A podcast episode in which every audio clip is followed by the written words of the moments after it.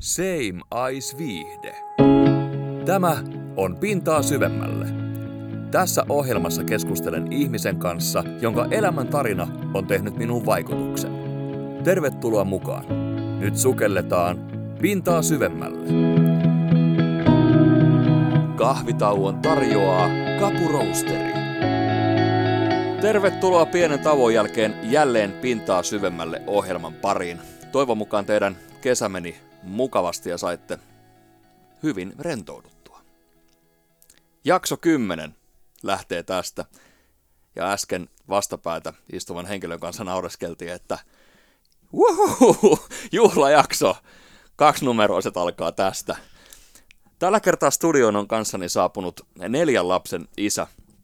Hän kertoo tänään meille, minkälaista on elämä mielenterveysongelmien kanssa sekä kuinka paha sairaus voi olla alkoholismi ja minkälaista on elää toipuvan alkoholistin elämää. Hän on myös harrastaja näyttelijä, joten jutellaan tänään myös teatterimaailmasta. Lämpimästi tervetuloa mukaan ohjelmaan hyvä ystäväni vuosikymmenten takaa, Joonas Virtanen. Kiitos, kiitos.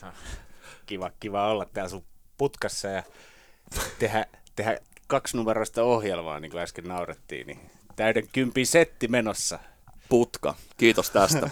Ei kerrota tarkempaa lokaatiota, mutta tämä on niin kutsuttu kotistudioympäristö. Ja täällä ollaan nyt itse asiassa tehty jo, olisikohan tämä kuule neljäs vai viides jakso, kun tehdään tässä putkassa. Hei, mun pitää varmaan laittaa tonne jonnekin seinälle tervetuloa putkaan. Voi olla, että joillekin tuttu paikka. Itse en ole muuten koskaan ollut putkassa. En minäkään. Mutta hei, mennään sinuun. Yes. Virtanen tuplaveellä. Lausutaanko se Virtanen vai Virtanen? No Virtanen mun käsityksen mukaan, mutta onhan mä kuullut koulussa justi Virtanen ja W Virtanen ja mitä kaikki versioita mä oon kuullut tässä vuosien varrella. Siihen liittyy mun käsityksen mukaan hauska historia. Tämä ei ole varma, tämä on mututuntumaa, että, että tota noin, alun perin me ollaan vissiin oltu tavallisia virtaisia, mutta sitten jossain vaiheessa joku suvussa on muuttanut sen tuplaveeksi, kun aikanaan, onko se 1900-luvun vaihteessa tai alussa on, tai sodan jälkeen ollut muotia, tiedät sä, että laitetaan S esimerkiksi sellaista vipstakkeli siihen S päälle, tai sitten tavallinen V muutetaan tuplaveeksi. Tämä käsitys mulla on, mutta mutua, mutua, kaikki isovanhemmat on jo manan majoilla, niin ei pääse varmistamaan. Hei, tota, me ollaan sun kanssa tavattu vuosituhannen alussa 2001 Vekaranjärvellä, kun mentiin armeijan harmaisiin. Silloin oli vielä harmaat. Niin oli. Eikö me oltu 18-vuotiaita? Joo, joo, mä täytin silloin maaliskuussa 19. Joo. Miehän en kerro omaa ikääni ollenkaan, mutta justhan me paljasti. Vanhat äijät istu. Ai niin, vanhat äijistä. Nyt pakko, Joo. jos et, jos et sä halua kertoa, mä kerron, kun tultiin tähän ja laitettiin ne kuulokkeet päähän ja Toni tuossa kyseli, että kuuluuko tää, kun se siirteli silmälaseen, niin naristua kuulokkeissa ja mullakin on lasit ja molemmat vedetään nyt ilman laseja, että katsotaan, katsotaan tarviiko tässä jotain, jotain suurennuslasia, että, että päästään eteenpäin, mutta joo, Sitä nauraskeltiin, että täällä 40 plus setämiehet vetää ilman lukulaseja. Mullakin tuo läppäri tuossa, missä mulla on nuo omat muistiinpanot tallessa, niin jos mä jossain kohtaa näytän siltä, että mitä siristelen silmiin, niin mä yritän vaan katsoa, että mitä mun omissa muistiinpanoissa lukee. Mut takas Vekaranjärveen. Siellä tosiaan tavattiin. Ja nyt silleen tosi hauska juttu, että juuri sinä olet tänään täällä, koska mehän kuunneltiin silloin jo Intissä näitä radioiden aamutiimejä. joo, Eli kuudelta kun oli herätys, niin saman tien tuvasta, tu- oltiin eri tuvassa kylläkin, Joo. mutta saman tien tuvas pistettiin aina vaikka nyt Kiss FM päälle ja kuunneltiin, oliko Henkka, Jenni, Tuomes ja aamutiimi ja ja ma- mafialla Juuso ja Peltsi. Juuso ja Peltsi Mafialla. Ja sunnuntaisin, kun mentiin viikonloppuvapailta yleensä bussikuljetuksella takaisin yksikköön, niin silloin kuunneltiin, oliko Heijari nimeltään tämä yksi meidän alokaskaveri. Oli, oli joo. Heijarihan vinkkasi meille ton Pekka Saurin yölinjalla. Joo. Ja sitä kuunneltiin, kun mentiin kello 22, piti olla viimeistään yksikössä, niin jotkut kuunteli ihan loppuun asti sen. Ja sitten aamulla herättiin silmät ristissä, että Pekka Sauri on taas kuunneltu. Pekka Sauri ja mainiot, mainiot soittelijat. Mutta kuitenkin, joo, ja Pekka Saurihan tota, silloin oli se sellainen mikin kautta kuuluu, kun se Colt Sytkärillä yritti sytyttää savukkeita siellä. Joku kuuntelija lähetti sille toimivan chipon, tällaisen bensiinillä toimivan, jos nyt ihan oikein. Mutta toimivan sytkärin kuitenkin, kun ei meinannut saada omaa savuketta syttymään. Niin me puhuttiin silloin sun kanssa Intissä, että joskus vielä, vielä jonain päivänä, me vedetään sun kanssa Helsingissä Suomen suosituinta aamushouta jossain radiossa.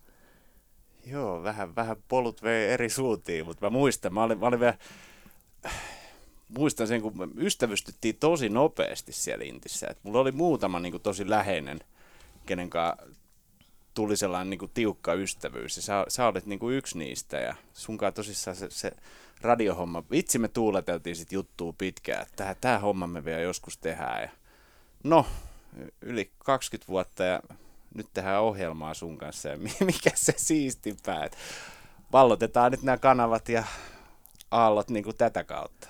22 years later. vain, vain 22 vuotta myöhemmin kotistudiossa lähellä Kouvolan keskustaa tehdään omaa ohjelmaa. Oho. Tosiaan jakso kymppi. Äijä tuli juhlajaksoa, mutta tänään mennään varmaan aika syviäkin vesiin. Joo, joo, tarkoitus olisi. Hetken aikaa pysytään vielä vekaralla. Sus tuli aseseppä aliupseeri. Joo, tähän, tähän liittyy myös mielenkiintoinen tarina. Mä en muista, onko mä sulle kertonut, mutta tota noin, alkosajan jälkeen, ne jotka nyt armeijan on käynyt, niin alkosajan jälkeen tulee ne ilmoitukset, että ket, ketkä lähtee aukkiin. Ja ne yleensä pääsee, jotka sinne haluu, mutta mä en halunnut. mä laitoin jokaisen lappuun, missä kyseltiin jotain niin kuin koulutuksiin, niin valitaan, että ei kiinnosta, että haluan selvitä puolella vuodella. Ja sitten kun se kutsu tuli, kun seistiin, mitä me 120-130 jätkää siinä takapihalla, ja sitten ruvettiin kuuluttaa nimiä, että ketkä lähtee aukkiin. Ja kun mun W, W Virtanen on siellä häntä päässä, niin jouduin odottaa aika pitkään. Ja perkule, kun se oma nimi kuului sieltä, mä olin niinku naama punaisena, valkoisena vaihteli, ajatukset pyöri päästä, miten mä selviin tästä. Ja no, aukkikutsu tuli ja mä yritin käydä yksikön vääpelin kanssa. Muistatko sen kaljupäisen, jolla oli se lommo päässä? Mä en muista sen nimeä. Sanoisin, että se oli Mäkelä, mutta voi olla, voin olla ihan väärässä. Se, oli, se oli tiukka. Vähän isompi äijä. Joo, tiukka, tiukka vääpeli. Sanoiko äsken majuri, mun menee vähän sanat sekä, mutta vääpeli se oli. Ja meni sille vielä sanoa, että mä haluan aukki. Että et, et, tota noin, yritin vielä valehdella, että mulla olisi muka koulut kesken. Kun monihan ne pääsi välttää sen, jos ne sanoi, että niillä on yliopisto tai korkeakoulu tai jotain niin kuin kesken. Monihan Mä... sanoi, että mulla on muija paksu. tai, tai jotain tällaista, mutta hitto, se sanoi vaan, että ei kyllä sinne on mentävä. Ja auki ykkösjakso, siellä tehtiin niitä testejä, niin kuin, ketkä pääsee rukkiin. Aina, jos kuulette legendoja joskus, että, että tota noin, olisin päässyt rukkiin, mutta en, en mennyt, niin kuule sinne päästään ja yleensä se oli paperien ja testien pohjalta ja se oli ihan tiukka pisteytys, miten se meni. Ja totuus on se, että tota, no, Aukki ykkösen jälkeen mun pisteet olisi riittänyt rukkiin, mutta se yliluutnantti, kun siinä käydään siellä haastattelu, se yliluutnantti kysyy, että onko mun metallitaustaa. Ja mä olin jo tehnyt selvitystyötä, että miten mä pääsisin armeijasta mahdollisimman helpolla, koska mä en halunnut sinne aukki. Ja mun hyvä ystäväni, joka asuu tällä hetkellä Salossa, on käynyt Raksviikissä aikanaan sen asesepaaun koulutuksen ja sanoi, että hei, et hae sinne, että, että se on niinku kurssia ja koulun penkillä istumista ja sellaista toiminnallista työtä ja vähemmän leirejä tälleen. Niin silloin kun se yliluutnantti siinä haastattelussa kysyi, että onko mun metallitausta, mä sanoin, että on. No ei mulla ollut, mä olin autoasentaja, mutta valehtelin ihan puhtaasti. Ja sitten mä sain tota, noin paperit, kun mä olisin päässyt rukkiin, mutta mä en oikeasti halunnut sinne. Ja sinnekään ei ole pakko mennä, jos ei halua. Se on fakta. Mutta jos ei pisteet riitä, niin sulla ei ole mitään asiaa sinne. Mutta sitten mä sain tietää, että mä pääsen Lahteen erikoiskoulutukseen, ja silloin se oli vielä siellä se tekninen koulutuskomppania. Ja Pekaralta siitä parin tuhannen, kolmen tuhannen saapumiserästä niin lähti kaksi. Minä ja yksi Jyväskyläläinen kaveri. Ja elämäni yksi parhaimpia sattumuksia armeijan kohdalla, mitä sattui, koska se oli koulu. Oli muutama pitempi leiri ja marssi, mutta koulu, teknistä osaamista ja sitten kun armeijassa opetetaan kuin apinoita, eli kaikki käydään läpi tosi, tosi yksinkertaisesti, niin siellähän mä opin käyttää yläjyrsintä ja no metallisorvia mä osasin kyllä jo käyttää, mutta kaikki näitä metallityöstölaitteet, että ei ollut niinku pelkoa, että kun mä menen sinne, niin mä oon pulassa, kun ei mulla ole mitään metallitaustaa. Mutta joo, sinne menin, se meni hyvin. Eikö aukki ollut pakollinen? Joo, siis tota noin mulle, koska meidät valittiin niin kuin sutki. Joo. Niin, niin tota noin, ei ollut, vaikka sitten kuinka yritti luistaa, niin ei ollut niin kuin vaihtoehtoa. Ja se Aukki kakkonen oli se mun lahen koulutus ja sieltä jäi hyviä muistoja siellä oli, se, se oli jännä koulutus silleen, että kaikista Suomen varuskunnista tuli kaksi ihmistä niin kuin siihen erikoiskoulutukseen. Ja meitä oli joku reilu 30 sieltä. Eli oli Sodankylästä, oli Dragsviikistä, oli Porista, oli Santahaminasta, missä kaikkia niitä varuskuntia silloin oli. Ja se oli aikamoinen sekoitus eri suomalaisia kulttuureita ja murteita ja kieliä. Mullahan oli tietenkin se hyvä puoli noiden Raksviikin kaveritten kanssa, kun mä puhun ruotsia, niin mm. tuli niiden kanssa tosi hyvin juttua. Ja erityisesti niiden nuuskan käyttöjä ei mun mieleen. Mulla oli aina sellainen niin kuin päällimmäinen fiilis siitä sun intistä, että vittu kun toi Joonas pääsee niin helpolla. Vittu mä pääsin helpolla. se, se, on totuus. Se, se, se on, niinku, se on niinku ihan sanomatta totuus. Ja, tota noin, luin muuten mun sikalistaa tuossa pari kuukautta takaperin. Mulla, mulla on se vielä tallessa. Siis mullakin on se tallessa. Joo, ja tota, noin, kuulijat, jotka ei tiedä mikä on sikalista, niin se on semmoinen, että ää, kun tulee uusi saapumiserä, niin niille annetaan siinä, ää, oliko se valan jälkeen? Joo, on. Valan jälkeen annetaan mahdollisuus niin kuin vuodattaa A4 sivulle meistä apukouluttajista ihan mitä ne haluaa. Kirjoitella läppää tai vittuulla tai haukkuu tai mitä tahansa. Ja luin mun sikalista. Ja siitä mä tiedän, että se on valan jälkeen, koska mä olin just saanut kessun natsat, niin siinä on vielä leiju vähän lisää. Joko? ja varmaan leijuikin. Hei, mä olin, mä olin 19 ja mä sain ylennyksen kersantiksi, niin olihan se kova juttu oikeasti. Mun on pakko varmaan tässä paljastaa pari juttua. Mun sikalistassa lukee muun muassa näin, että ääni kuuluu, mutta miestä ei näy. Mä, mä, oon, siis, no mä oon 175 senttiä pitkä, se on vähän minun pidempi. 187. Joo, no vähän. Mutta en, en mie tietenkään lyhin ollut niistä aliupseereista. Mut sitten, nyt me tuun varmaan paljastaneeksi, mä en tiedä pitäisikö tätä sanoa vai ei, mutta mm, mun lempinimi jo ala-asteelta asti on ollut Grönis. Eli G-R-Ö-N-I-S. Niin ja, ja mun sinne... puhelimessa lukee muuten Grönis. Lukee Joo, lukee, lukee. Joo, niin joku oli kirjoittanut siihen sikalista Grönis, viivannut sen yli ja sen alapuolella luki penis.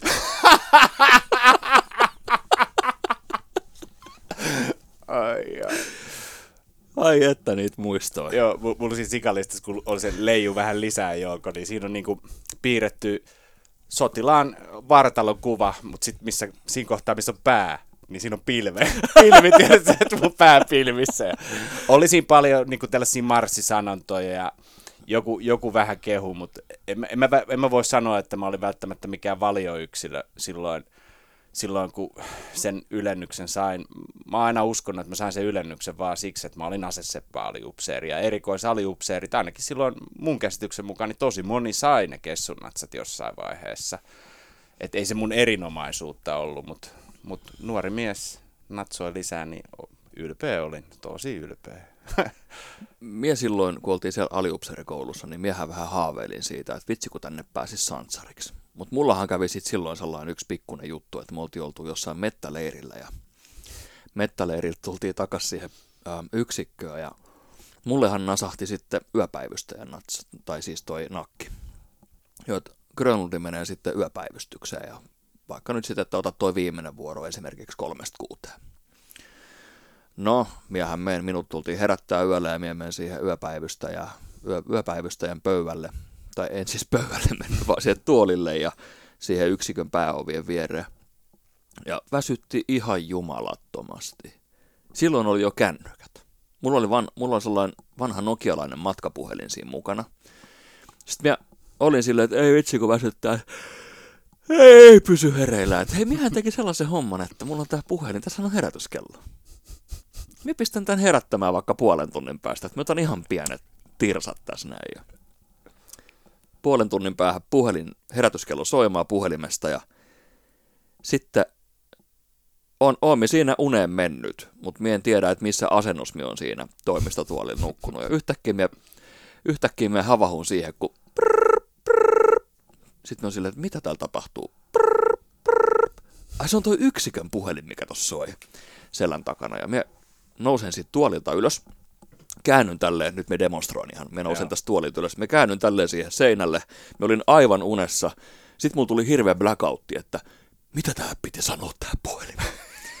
Siinä on ohjeet siinä. Puhelimen alapuolella oli ohjeet.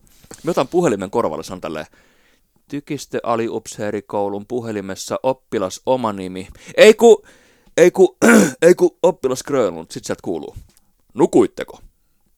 En nukkunut. Sitten vaikka se sanoi, että täällä on kersantti Hätönen. Täällä on kersantti Hätönen huomenta. No huomenta. Miten puhutellaan? Sille, hu- huomenta kersantti Hätönen. Hu- ei ku, huomenta herra kersantti. Nukuitteko? En. Käännyppä ympäri. Käännyin ympäri, niin sotilaspoliisit oli siinä etuovella ja jäin niin kuin housut nilkois kiinni siitä nukkumisesta. Ja siitähän tuli sitten esitutkinta ja poistumiskieltoa. Mie sain, eli minä kävin yksikön päällikön luona. Tiedän tänä päivänäkin, missä hän asuu, terveisiä vaan. Niin tota, kävin yksikön päällikön luona puhuttelussa. Hän ojensi minulle sitä poistumiskieltoa ja minä muistan sen aina, kun se sanoi mulle, että saat poistumiskieltoa just siihen asti, että kun tämä poistumiskielto loppuu, niin pääset sen jälkeen viikonloppuvapaille. Ja, mutta se oli silleen kellon kyttäämistä, että oliko se tunnin vai kahden välein piti käydä ilmoittautumassa oman yksikön päivystäjälle, että moi, olen täällä, ja laittaa nimi siihen paperiin. Ai jaa, Joo. okei. Okay. Mutta lopputulema on se, että minä vähän luulen, että se santsarihomma jäi tosta hommasta kiinni, että jos en olisi nukahtanut, niin minua olisi ehkä jopa ehdotettu sinne. Mutta tämä on vaan tällaista jälkiviisautta. Joo, mä tota noin, jossain vaiheessa kelasin sit Santsari-hommaa, ja tässä oli jo vähän ennen, ennen kuin ruvettiin nauhoittaa niin mm. puhettakin, niin koska mulla oli se erikoiskoulutus, niin muistan niitä rekrytilaisuuksia, kun ne oli aina mun niskassa niin kuin nämä, ne, ne, jotka rekrytoi. Se oli yleensä majuri, joka kävi siellä auditoriossa puhumassa, ja sitten sen jälkeen tuli ainakin kolme kertaa, mä muistan, ei ollut aina sama majuri, mutta majuri se oli sotilasarvoltaan, mm. joka tuli aina, että hei sun kannattaisi jäädä. Ja sitten kun mä olin siellä raskassa varastolla niin kuin palvelusaikaan sitten hommissa, eli korjasin tykkejä, rynkkyjä, musteja, musti on raskas sinko niille, jotka ei tiedä, ja, ja kaiken näköisiä aseita, niin siellähän ne yritti myös niinku rekrytä, koska mulla oli se osaaminen, mutta näin jälkiviisasteluna, niin eihän mua kiinnostanut armeija niin pätkääkään, mä halusin vaan pois sieltä. Et ehkä olisi kannattanut valita se kapea, kapea leipä, turvallinen leipä, mutta en mä tiedä, mä, mä hirveästi niin jää niin märehtiä ja katumaan enää asioita, koska se on sellainen, että tulee vaan paha mieli. Oliko sulla silloin parisuhde? Äh, oli joo, oli. Sama. Ää, Se oli ei, mul- ei, se- ei, ei, ollut, ei ollut tämä lasten äiti, ei. Mutta ei. siis oli parisuhde. Oli, oli Joo. armeijan aikaan. Mulla oli parisuhde. Terveisiä vaan sinne muistaa kyllä. Ja itse asiassa tämän henkilön kanssa viime syksynä nähtiin 16 vuoden jälkeen, kun ei ole 16 vuoteen nähty. Et mä oon nähnyt sen pari kertaa sen jälkeen, että se onnellisesti naimisissa ja pari lasta ja kaikkea Niin, että et ottanut, vaan. et ottanut vanhaa suolaa maustekaapista. kun Ei, ei, ei, ei. Siis mä, mä oon yleensä hyvissä väleissä niin kuin ihmisten kanssa, riippumatta tilanteesta. Mm. Tänä päivänä, nuorena saatoin olla sellainen tulisielu, että poltin päreeni, mutta tänä päivänä pyrin silleen, että en sulkisi ovia niin kuin takanani, vaan pitäisin ne auki. Mulle oli kaikista pahinta siinä intiajassa se. Jälkiviisaana pitää todeta, että sinne olisi kannattanut lähteä poikamiehenä. Mä lähdin poikamiehenä, mutta mä aloin seurustelemaan armeijan aikana. No niin, Joo, joo. Ja sitten me itse asiassa erotti armeijan jälkeen. no niin. Siinä oli välimatka oli, oli syy, pääsyynä, ainakin mitä mä muistan. Voi olla, että siinä on jotain, mitä mä en muista, kun siitä on kuitenkin 22 22 vuotta, ja puoli. 22 vuotta aikaa. No, no, tasan 22 vuotta sitten me oltiin siellä. Joo. Eli me ollaan saapumiserää 01 kautta Yksi. 01. Joo, kyllä. Eli 1 kautta 1. Joo, Ollaan siis nuoria miehiä edelleen. kyllä. Kuinka monen inttikaverin kanssa pidät edelleen yhteyttä? Ää, no, sinä ja sitten tota noin, en mainitse nimiä, mutta yhden inttikaverin, meidän yhteisen ystävän kanssa kävin tuossa, onko tästä kuukausi, käytiin terassilla tuossa Mm. Kolumbian terassilla käytiin juttelemassa. Se laittoi mulle puskista viestiä. Ollaan me sosiaalisessa mediassa niin kuin oltu kavereita. Laittoi viestiä ja siinä istuttiin tunti pari turistia, kaiken näköistä. En lähde yksilöimään juttuja, säilykö ne luottamuksellisia, mm. mutta oli kiva jutella, tosi kiva jutella. Mä olen Facebookissa kaveri, olisiko viisi inttikaveria no, siellä. Mulla on varmaan aika sama lukema, mutta silleen, että mä olisin tekemisissä, niin sinä ja tämä toinen. Mulla on pari Lappeenrantalaista, yksi lahtelainen. Ja Lahtelainen sit... meillä on varmaan sama, joo. Joo. Ja sitten tota... Ja Lappeenranta, muuten... Lappeenrantakin on muuten varmaan sama. Varmasti, joo. joo. joo. Mutta tämä Lahtelainenhan on esiintynyt televisiossa ihan muutaman vuoden sisällä erässä sarjassa. Du, du, du. Puhutaanko me nyt sukunimi alkaa Hoolla? Ei. Kyllä. Oh, onko? On, multa, on. multa on mennyt ihan ohi. Joo, siis se oli sarja, mitä me seurasin. Terveisiä Herra vaan Jumala. sinnekin. Herra Jumala. Se kertoi tällaisista laitteista, mitkä kulkee kiskoilla. Aa, joo, okei, okay, joo. Kyllä, joo La- laite, mikä kulkee kiskolla. Resiina. Siellä ne pumppaili siellä resiinalla joku. joo. Mutta hei, nyt, nyt kun ollaan tässä 20 minuuttia lämmitelty ja puhuttu vähän intti-asioita, niin missä sä oot Joonas syntynyt? Mä oon syntynyt tuossa reilun 30 kilsan päässä Lapijärvellä. Lapijärven miehiä. Hotelli Hanhi. Joo, siitä nuorempi yleisö, jos kuuntelee, ei, ei tiedä legendaarista paikkaa, mutta siellä on sattunut ja tapahtunut ja siellä on ollut ka- kaiken näköisiä ihmisiä, että muistan mun nuoruudessa, siellähän oli näitä prostituoituja erittäinkin julkisesti ja me tota, noin, oltiin jotain 14-vuotiaat ehkä, istuttiin siinä yhden rinteellä ja katseltiin, kun TV-kamerat kävi kuvaamassa juttua telkkariin, kun se oli hyvin julkista ja härskiä toimintaa. Mutta sitten ne viranomaiset kävi häätämässä, häätämässä ne naiset, jotka siellä tätä työtä tekivät, niin häätämässä pois, mutta kyllähän se toiminta jatkuu aika pitkään, mutta hiljaisuudessa siellä. Ja siinä baarissa on taidettu ensimmäiset humalatkin aikanaan juoda, luulisin ainakin. Tämä nyt liittyy samaan asiaan, mutta mennään vähän eri suuntaan, mutta onhan Valkealassakin ollut tällainen sama, joo, sama jo, joo kyllä, kyllä, ja kuule, voin, voin sanoa, niin kuin, mitä on kuullut jälkeenpäin, niin samat naiset ilmeisesti on vatkannut tässä Valkea, Vat, vatkannut. niin, vatkannut, vatkannut Valkealassa ja Lapijärvellä hotelleissa kautta motelleissa, ja, ja se oli, se, sitä ei oikein pystynyt käsittämään, kuinka härskiä se toiminta niin kuin oli nuoreen, kun sit seuraili. Mutta joo, se on mun kotikylän leima ollut pitkään. Nykyään siellä ei sellaista toimintaa ollut vuosi, ei vuosi.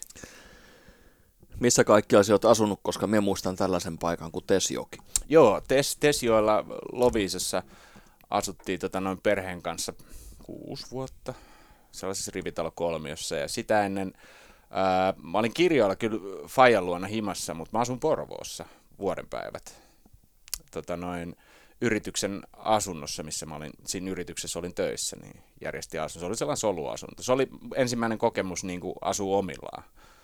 Ja sitten sieltä oikeastaan mä nuohosin lasten äidin kanssa sitten jo Lovisessa, kun sillä oli asunto siellä. Ja sitten me muutettiin yhteen, muutettiin Lapijärvelle. Asuttiin siellä muutamia vuosia, noin meidän kaksi lasta syntyi siellä. Ja sitten Lovisaa ja, tai sinne Tesioille ja Tessioilta vuonna 2012 ostettiin talo tuosta Korjalta, mikä sitten eron myötä tietenkin myytiin. Ja... Tämän muistan. Se soitit mulle, että moi, arvaa mitä. Eh, meistä tulee melkein naapureita. Sitten on silleen, että what the fuck. En muista itse asiassa. Sitten sit tota, joo, tota, mä oon ostanut Korjalta talon. Että me tullaan aika lähelle. Sitten mä olin silleen, että itse siistiä. Ja me asuttiin silloin tuossa edellisessä osoitteessa aika lähellä tätä nykyistä paikkaa. Mutta joo, sitten mä muistan sen, että me tulin käymään siinä Korjalateen talossa ja pari kertaa muistaakseni siellä jopa kävinkin. Meidän on sunkaan ollut aina sellaiset välit, että me ollaan aina X määrä tai X aikaa ollaan aika paljonkin tekemisissä. Sitten meillä tulee sellainen suvantovaihe. Täyssuvanto. Se saattaa se suvantovaihe kestää kolmesta 12 kuukauteen, Joo. kunnes jompikumpi ottaa yhteen. Joo, kyllä. Sitten ollaan taas silleen, pitäisi nähdä, pitäisi käydä kahvilla, pitäisi käydä sitten taas siellä, siellä. Joo, se, se, se, on jännä juttu. Tota noin. Mä lasken sut sellaiseksi ystäväksi just, että tavallaan se jatkuu siitä, mihin se viimeksi jäi. Se on just näin. Niin. Ja, mut muistat siellä sitä, mitkä asiat johti siihen, että me nyt tehdään tätä ohjelmaa?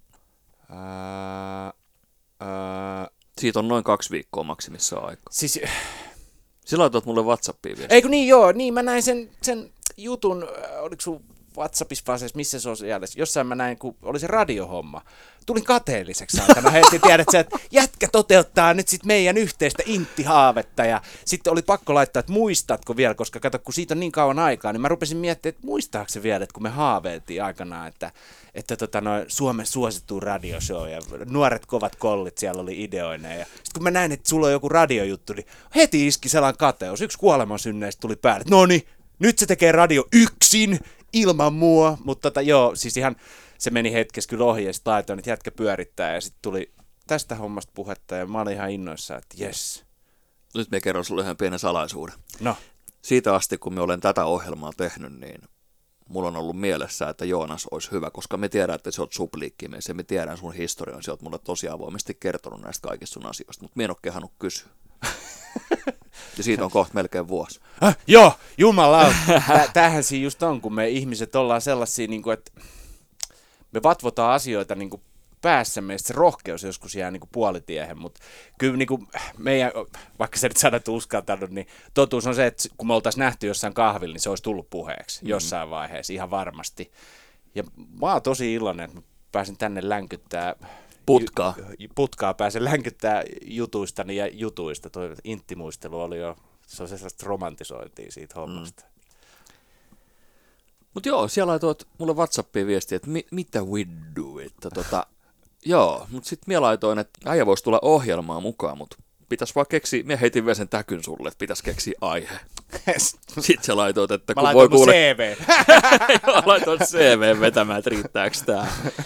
Sitten sä itse ikään kuin rikoit sen jää ja ikään kuin vastasit siihen huutoon, että hei, kyllä täällä juttu riittää. Joo, eikä veikkaan, että tämän, tämänkin nauhoituksen tiimellyksessä niin vielä jää paljon, paljon, paljon niin kuin puhuttavaa, mutta katsotaan mihin hommat menee. Tehdään osa kaksit joskus. Kolmen vuoden päästä viimeisen rimpullaan vielä, että yrit. Pintaa syvemmälle. Ennen kuin sukelletaan erittäin syvää päähän, niin nyt aletaan pikkuhiljaa jo menetä sinne pinnan alle, mutta minkälainen sulla oli suhde sun vanhempi? Äh, sanotaan, että aloitetaan, aloitetaan äidistä. Että mun, mun vanhemmathan eros, kun mä olin vuoden kahden vuoden välillä, siis paippa-ikänä. En, en muista, muista siitä yhteiselosta elosta mitä, enkä mene yksityiskohtiin, miten se ero tapahtui, mutta ero oli dramaattinen mun vanhempien suhteen. Se, se oli dramaattinen ja, ja tota noin, mun äiti, äiti sitten tapas mun isäpuolen, joka on ollut mulle tosi tärkeä ihminen. On edelleen, on, on hengissä ja terveisiä vaan sinnekin, jos joskus kuuntelet, että rakastan ja oot tärkeä edelleenkin. Ja, tota noin, mutta silloin ei hän sitten lapsena ymmärtänyt, mitä, mitä oli tapahtunut. Aikuisia siellä vasta kuuli, että mitä kaikkea tapahtui. Mutta ihmiset on ihmisiä. Ja äitillä alkoi sitten, jossain vaiheessa alkoi niin noin mielenterveysongelmat. Ja mun täytyy sanoa, että viimeiset vuodet, useita vuosia meni, niin hän, hän oli aika, aika pitkälle niin kuin lääkekoukussa rauhoittavia lääkkeisiä ja, ja tota noin, oli, oli psykiatrisia osastokeikkoja ja muutama itsemurhayritys ja sitten se loppujen lopuksi 2001 armeijan aikaan mun äiti sitten otti hengen itseltään. Se oli vähän ennen juhannusta. Ja mä muistan, tilanne oli vielä se, että sunnuntain piti lomilta tulla niin kuin takaisin ja muistaakseni mun Eno soitti mulle ja ilmoitti, että hei, että, että äiti, äiti on kuollut ja ei siinä mitään. Mulle sanottiin, että ei sun tarvitse mennä takaisin Intiin, että, että jäät vaan tänne. Ja ei, mä tulin lomilta takaisin ja menin äh, seuraavan aamuna, menin just tämän yksikön vääpelin juttu sille, että tarvitsisi vähän lomaa, että tällä asia on sattunut. Ja, ja nyt kun, jos ajatellaan, se voidaan kuvitella, että se olisi jotenkin hirveä tapahtuma, mutta mulle se oli jonkinnäköinen helpotus, koska vuosia kun seuraat sun oma vanhemman niin kuin alamäkeä ja otat viikonloppuisin vastaan niitä puheluita, kun elämä on surkeeta ja rakastaa lapsia, mutta ei halua elää, niin totuushan oli se, että en mä enää vastannut niihin puheluihin. Se, en, en enää pystynyt, koska en mä sit pystynyt auttaa. Ja sitten se ratkaisu oli, oli toi ja ikävä homma, mutta se, että kun vuosi oot seurannut ja ehkä yrittänyt jopa auttaa omaa äitiis, mutta mist, mikä ei johtanut mihinkään, niin kyllä se surullinen tilanne, mutta mä koin sen niin kuin jonkinnäköisen helpotuksen, että yksi taakka vähemmän, vaikka rakastin totta kai omaa äitiäni, mutta yksi, yksi taakka niin kuin hävisi elämästä ja mä pystyin keskittyä sen jälkeen, kun surutyö oli tehty, niin omaa elämääni. Ja armeijan aikaan kävi to, toinenkin ikävä juttu, että mun famu kuoli sitten syksyllä. Ja famu oli mulle tosi läheinen, eli mun isän äiti. Siellähän mä vietin viikonloppuisin sunnuntaisin, käytiin aina syömässä. Siellä oli Fajan Broidit tosi usein samaan aikaan. Se oli sellainen perinne, että käytiin siellä syömässä. Onko tämä joku ruotsinkielinen tämä Siis mä, mä, luulen, että se on. Ja sitten Fajahan oli sellainen mammanpoika, että tota noin, se kävi hu, hy, hyvin usein niin kuin lounaalla syömässä, kun se työpaikka, missä Faija oli töissä, niin oli siinä meidän Famun lähellä, sitten oli kolme kilsaa matkaa, niin se kävi usein lounaalla syömässä siellä ihan niin kauan kuin mun Famu eli. Mutta se oli joku juttu, siis Faija oli sellainen mammanpoika mun mielestä. Mutta Mut mistä tämä tulee tämä Famu? Se on Farsmur, Farmur, eli isän äiti. Eli kun Suomessa puhutaan mummusta ja vaarista tai mummusta ja papasta, niin ruotsin kielessä menee niin kuin isänäiti on farmur ja isän isä on farfar, eli famu ja fafa. Ja sitten tota noin, äidin äiti on murmur ja äidin isä on murfar, eli mummu ja mufa. Vaikka mullakin on ruotsalainen sukunimi, niin silti en tiedä, että sulla on suomalainen sukunimi ja tiedät paljon enemmän, mutta sä oot asunut siellä ruotsinkielisillä alueilla. Silloin kun sä sait kuulla siitä, että, että äitis on lähtenyt ajasta ikuisuuteen ja tulit inttiin, niin kerrot se sitten kellekään mulle kuin Vääpeli Mäkelällä? Muistaakseen puhuin siitä. Mä olin jonkinnäköisessä shokkitilas kyllä siis silloin. Mä muistan, että kun mä sain sen tiedon, niin mä olin itse asiassa siinä hotelliravintola Hanhes. Mä olin juomassa kahvia siellä. Ja pelattiinko me bilistä tai jotain. Sitten se puhelu tuli ja menin ravintolasta tulos ja istuin siinä piharappusilla ja sitten kaverit tuli siihen kysymään, että mikä on ja sitten mä kerroin tilanteen ja sain tukea frendejä tosi paljon. Niin kyllä mä, kyllä mä mun mielestä puhuin Intissä, mutta mä en ollut kuin sen yhden vuorokauden ja välittömästi sain kahden viikon niin kuin, loman ja mä en muista saanko mä vielä sen perään lisää lomaa, otinko, miten se homma meni, mutta sen aikaa oli lomilla, että hautajaiset muistaakseni oli taputeltu ja sitten mä vasta tulin niin kuin armeijaa takaisin. Et mulla oli, oli silloin lomaa, jos sitten nyt lomaksi voi sanoa, mutta siis silleen, että siitä on niin kauan aikaa, että mä, mä en enää niin kuin näe sitä hirveän murheellisena tapahtumana, mitä se silloin varmaan oli. Ja sitten voidaan oikeastaan mun äidistä, niin kuin, mulla on myös hyviä muistoja, mutta, mutta kun viime vuodet oli niin haastavia äidin kanssa, niin täytyy sanoa, että ne hyvät muistot on varmaan hävinnyt tonne alitajuntaan. Että mä hirveästi, mutta enemmän mä muistan niin kuin mun isäpuolesta hyviä muistoja, niin kuin tosi paljon hyviä muistoja, mutta äidistä ne on vähän. Mitä sun faija? Faija... siis Eli mä, äsken taisit sanoa, että tuli se ero mutta sitten sä et hirveästi kertonut isästä. Joo, siis tota no, mähän jäin Fajan luokkeen. Silloin 80-luvulla se oli ennen kuulumatonta, kun mulla oli iso sisko, joka on mua kaksi vuotta vanhempi, niin se oli e-, ennen kuulumatonta, että lapset erotettiin. Että systeri lähti Fajan mukaan, ei mutsin mukaan ja mä jäin sitten niinku Fajan kanssa. Ja muista vielä, Faija oli sanonut sille paikalliselle sossulle, että, että poika jää tänne. Ja se, se oli, siitä oli aikamoiset jutut ilmeisesti siihen aikaan, että ei, ei missään nimessä ja tälleen. Mutta se oli Fajan ehto, että, että jos ero tulee, niin mun pitää jäädä sen mukaan. Että muut, puhuko se niin, että muuten se ei jaksa yksinkertaisesti, että liian rankkaa, että, että sillä pitää olla jotain. Ja sano kuka mitä sano, niin mä koen, että mun lapsuus on ollut turvallinen ja hyvä, koska mä asun Fajan kanssa. Toki sitten kun pääsin siihen teini-ikään, niin Faija alkoi ottaa vähän kuppia. Mutta mä, mä, mä en koskaan nähnyt sitä niin kuin kännissä, mutta se oli sellainen kaljan tissuttelija loppuelämänsä mm. sitten. Mutta siis silloin kun mä olin pieni ja nuori, niin ei me juotu himassa. Mutta sitten jossain, jossain vaiheessa se alkoi, mutta mä en paljon himas enää viihtynyt. Mulla oli omat kaverit ja teinin seikkailin siellä kylillä, mutta tota, no, en mä silti koe, että se olisi niinku ollut surkea joku alkoholisti tai mielenterveysongelma perhe, koska mun isovanhemmat oli täysin terveitä, mun käsityksen mukaan mukavia, ja niiden luona vietin paljon aikaa.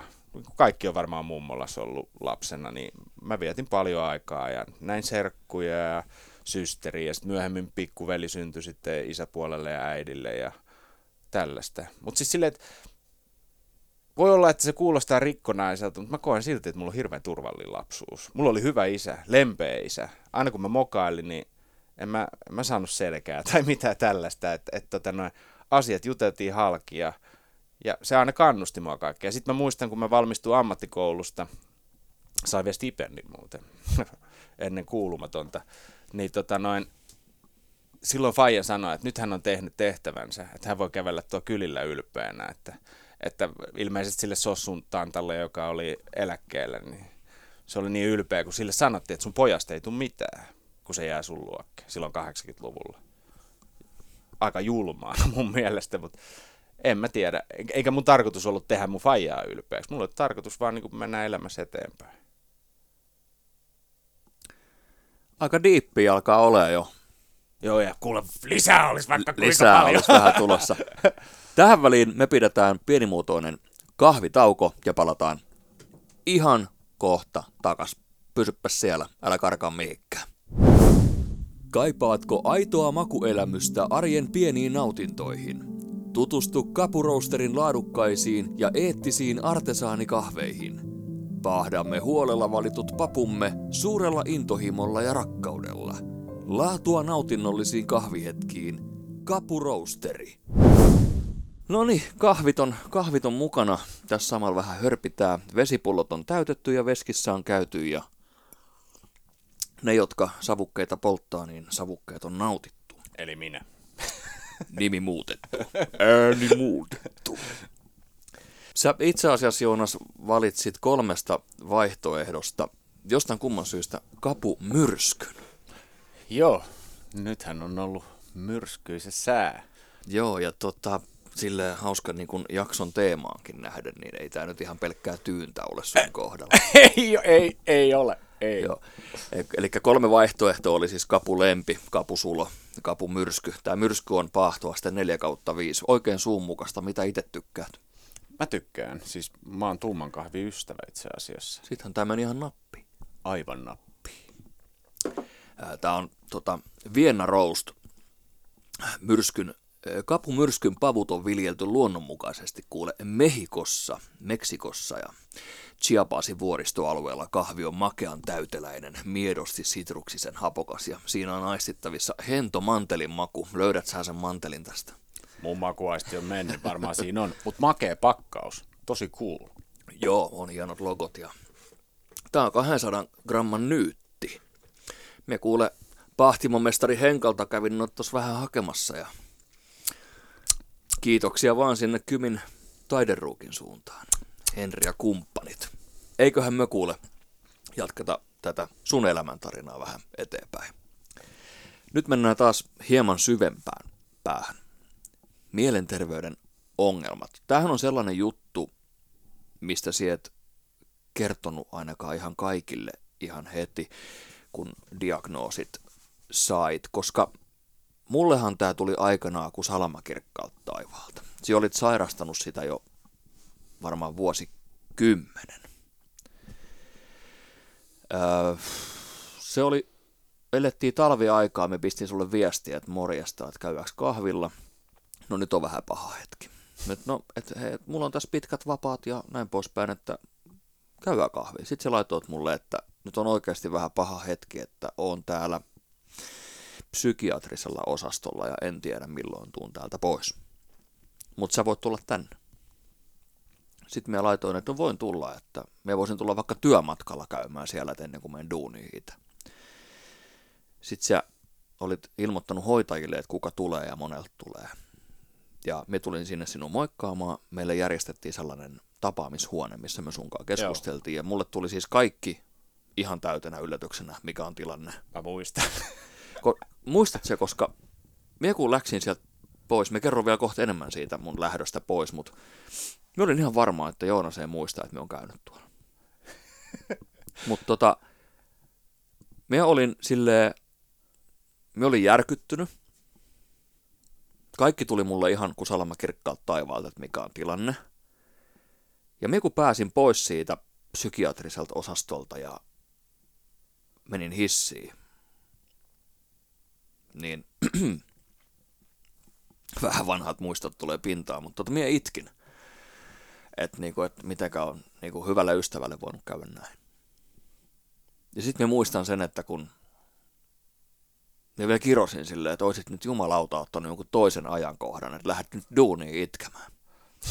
Mutta minä pystyin kasaamaan itteni, mutta eihän se niinku, tänä päivänäkin me muistan niin vahvasti sen fiiliksen, mikä mulla oli. Että mun kaverille on käynyt noin. Mutta nyt sinä saat kertoa siitä enemmän, että mikä diagnoosi sulla on tai mitkä diagnoosit ja miten ne aikanaan pompsahti esille ja mitkä oli ne triggerit, että pitäisiköhän tässä hakea apua. Joo, ihan vaan kuulijoille tiedosta, Toni herkistyy, mä näen se siis Ihan oikein, ihan oikein. Siis silmät meni vetisiksi, mutta Mut, mie en nykyään enää peittele mitään. Tuota, mun mielestä myöskin tunteet kuuluu elämään. Joo, joo, siis se on, se on hienoa, hienoa, että niinku, tota, joo, se, se, miten homma lähti niinku käyntiin, oli se, että, että tota, mähän olen aina ollut niinku ylivilkas lapsi, poika, sitten aikana mies. Niin kuin ajatuksen juoksu on aina ollut vilkasta ja mulla on ollut aina hyvin energiaa, mutta sitten on ollut sellaisia matalia vaiheita – elämäaikaa. Mutta mä aina ajattelin, että okei, tämä on työstressi tai, tai jotenkin arki ottaa vallan. Ja niin kuin kaikki, kaikilla on sellaisia just, että ei jaksa ja nyt, nyt, nyt on rankkaa ja raskasta. Ja, ja tota noin, ei siinä mitään. Vuosikymmenen enemmänkin selvisin niin kuin vaan sillä, että elämä menee eteenpäin. Ja, mutta sitten tota noin 2016 ää, poltin itteni loppuun töissä.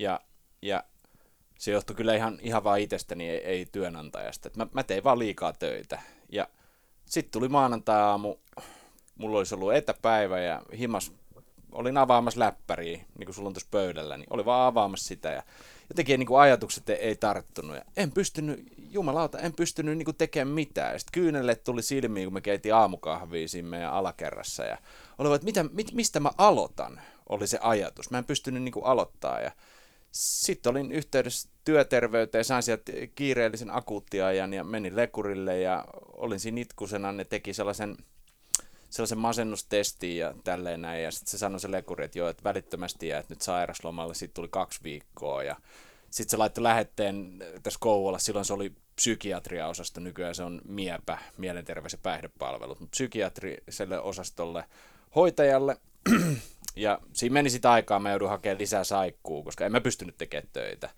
Ja menin sinne, sitten se hoitajan kanssa tota noin, tehtiin niitä arviointeja ja testejä, vissiin pariikin otteeseen. Ja mä aloin kelailemaan, että jotain, joku tässä on vielä. Hoitaja jo niin kuin arvuutteli, että mikä diagnoosi mulla olisi. Mutta sitten tota, noin, ne testit oli tehty ja sitten mentiin sen ylilääkärin pakeille, sellainen vanhempi psykiatri.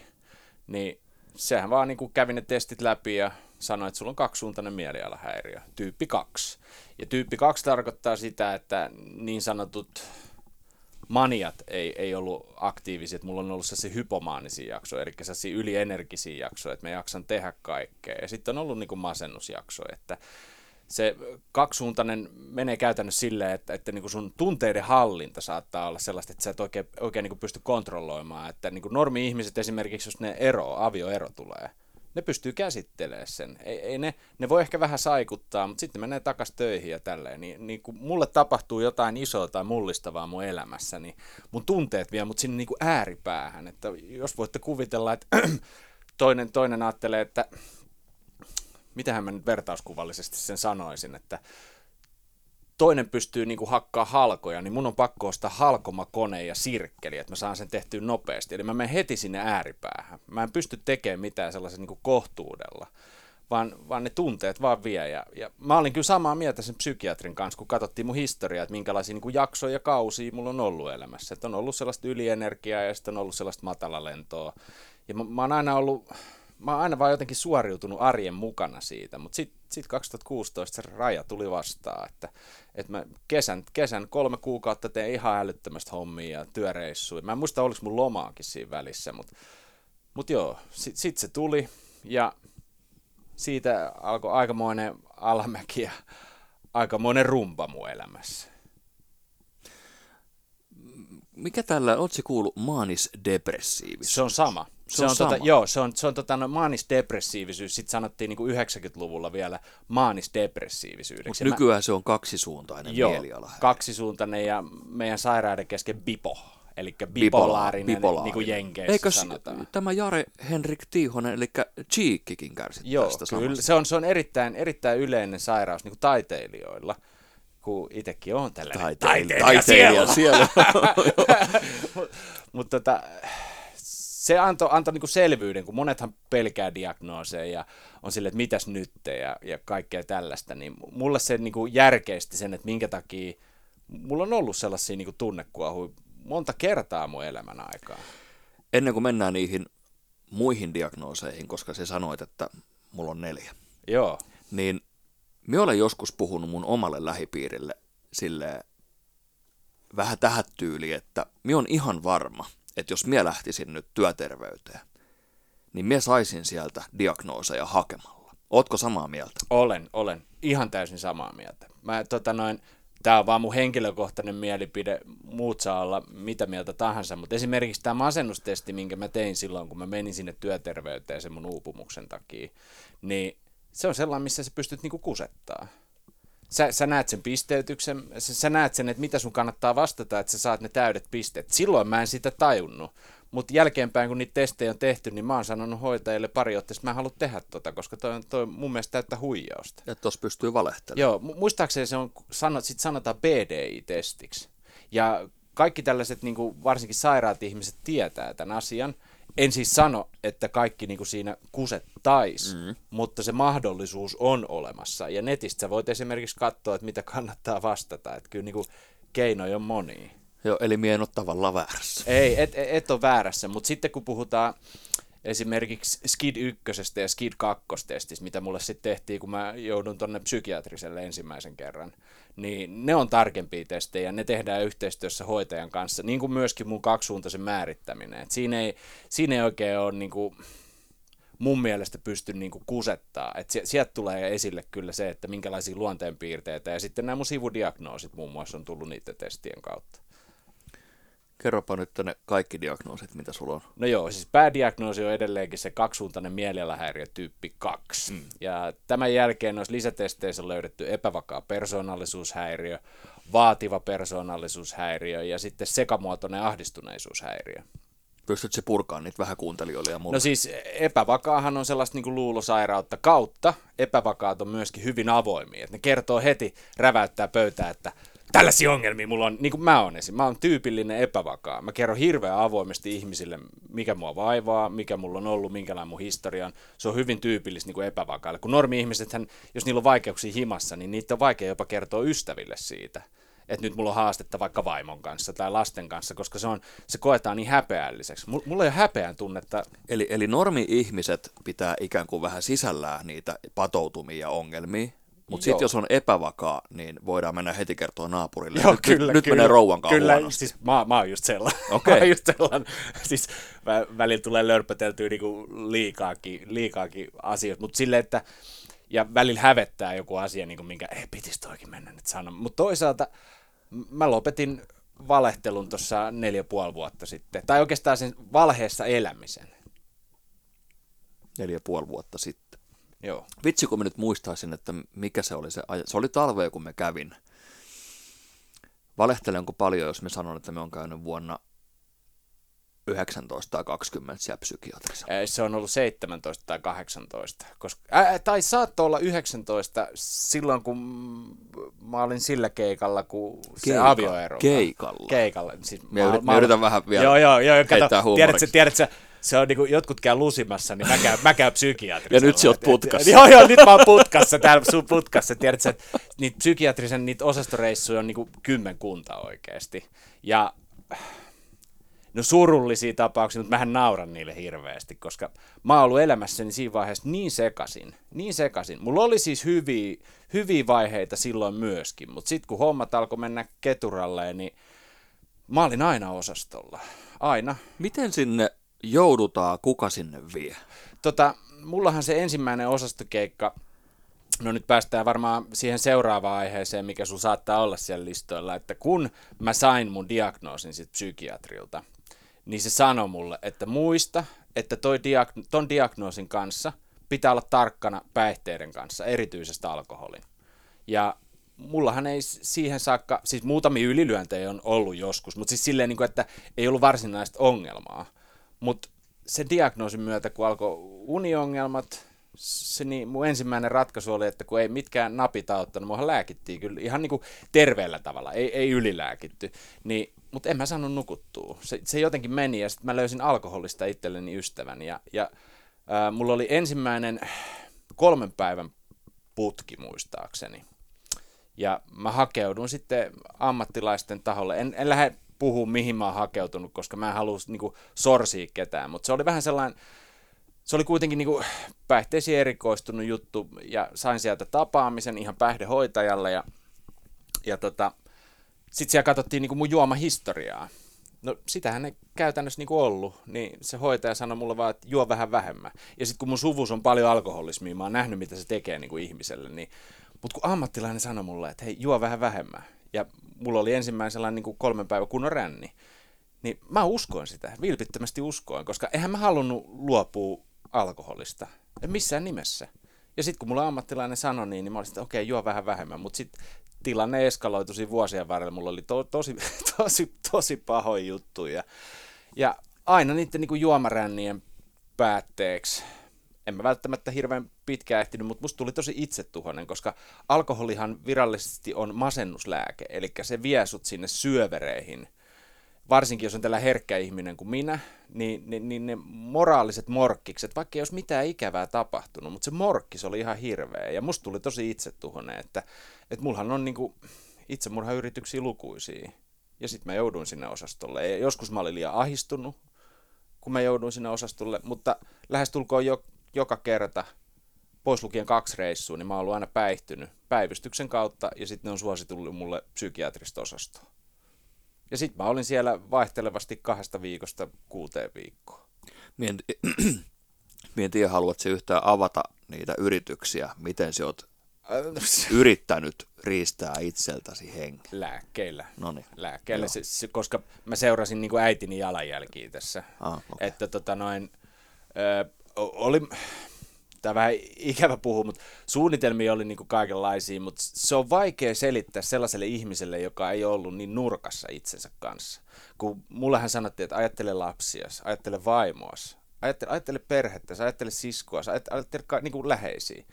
Ja siinä tilanteessa, kun mä olin siellä nurkassa, niin en mä pystynyt. Mä halusin vaan pois. Mä halusin sen, sen huonon olon pois minusta. Siinä ei niin kuin mitään muuta ollut. Ja sitten kato vaihtoehdot loppu, tiedätkö, se alkoholi tai mitkään lääkkeet tai perhe, niin kuin mikä ei auttanut, kun mä olin siellä niin kuin syvimmässä montussa. Ja se on tosi ikävä paikka olla. Mm. Ja toivon niin kuin vilpittömästi, ettei kukaan joudu sinne monttuun, koska sieltä, sieltä on tosi vaikea kiivetä. Ja siis mä oon nähnyt näitä niin kuin itseltään hengenriistämisiä no, lähiomaisissa, muissakin kuin, niin kuin äidin kohdalla, ja ne, ne on niin kuin ikäviä juttuja. Ja sitä meillä suvus on mielenterveysongelmia. Ja sama, sama diagnoosi kuin mulla todennäköisesti kaikilla, kellä niitä ongelmia on ollut, ja voi olla, että on muutamia, joilla ei ole vaan diagnosoitu sitä. Eikä siinä mitään. Jotkut pärjää sen kanssa, mutta suurin osa ei. Varsinkin, jos ei ole mitään lääkitystä siihen asiaan. Kulkeeko ne on sun mielestä geeneissä? Joo ja tai ei. verenperintö? Ää, joo ja ei. Siis se on niin mielenkiintoista. Mä oon lukenut tutkimuksia siitä, että mielenterveysongelmat on ilmeisesti periytyviä, koska tota, se saattaa hypätä sukupolven yli, mutta, mutta siinä tapauksessa, jos on niin kuin moni lapsinen perhe, niin todennäköisesti jollekin se tulee. Ja ei siinä mitään, onhan mä nähnyt niin kuin viitteitä, että, että saattaa tulla omalle kohdallekin niin kuin perheessä, mutta siitä en lähde nyt puhumaan, mutta siis silleen, että meidän suvussa on niin paljon, niin paljon mm just siellä äidin puolelta että ongelmat. Isä, isän puolella sitten tietenkin isä oli mun mielestä alkoholisti ja oli siellä vähän muitakin. Ja, ja alkoholismi on ollut paljon. Mutta silleen, että niinku, mä, mä, en usko, mä uskon kanssa, että niinku ihminen pystyy omalla elämällään vaikuttaa siihen, mutta se, että joillekin se tulee kyllä geeniperintönä. Mulle ei välttisi niin. Mulla se vaati sen triggerin, se burnoutti, että se niinku laukesi. Välttämättä ei koskaan olisi puhjennut, jos ei sitä olisi tullut. Mutta hyvä, että tuli, koska nyt mä tiedän, miten hoitaa sitä. Minä uskon, että jokaisella on joku tuttu, jolla on mielenterveysongelmia tai alkoholinkaan ongelmia. Itsekin tiedän lukuisia ihmisiä, joilla on molempia. Ja ovat hakeneet myöskin hoitoa. On, ja tiesitkö tällaisen, tällaisen faktan, mä en nyt osaa yksilöidä lähdettä, mutta mähän on lukenut paljon niin näistä mielenterveysongelmista, niin esimerkiksi 50-luvulla ää, muistaakseni oli vain kymmenen eri mielenterveysdiagnoosia. Ja nyt niitä on yli 200. Niin mitä, mitä, mitä on tapahtunut? Kehitelläänkö me niitä vai, vai tota noin, Tutkijat kehittelevät. Niin, vai, vai onko niitä oikeasti tullut? Päästään salaliittoteorioihin, mutta ei lähdetä tänään ei, siihen. Ei, ei lähdetä Mennään tänään. siinä 2.0. Joo, 2.0. joo, joo 2.0. Juhlajakso 20. tota, ja nyt samalta vähän kevennän tunnelmaa ja kerron myöskin asian, mikä pitää paikkansa, niin mulla itselläni ei siis ole ongelmaa alkoholin kanssa. Mm. Mutta keino, jolla minä saan itseni juomaan vähemmin, on juoda alkoholia. Ymmärrät sitä lauseen? Joo. Eli jos me, jos me vaikka tänään lämmitän saunan, tiedät, siellä tilaan tuossa pizzaa himaa ja vedän siihen pizzaa ja pari keppanaa sen kanssa, ehkä muutama ipa, sit sauna siihen päälle – käy oikein kunnolla kuivattamassa kehoa siellä saunassa ja muistaa olla nimenomaan juomatta vettä tai vissyä. ja ottaa vaikka sen kuudesta kahdeksaa keppanaa, esimerkiksi lauantai-iltana. Joo. Seuraavan aamun kun herää. Voi luoja, mie juo enää ikinä. Joillakin se määrä on 20 annosta, joillakin se on kolme annosta.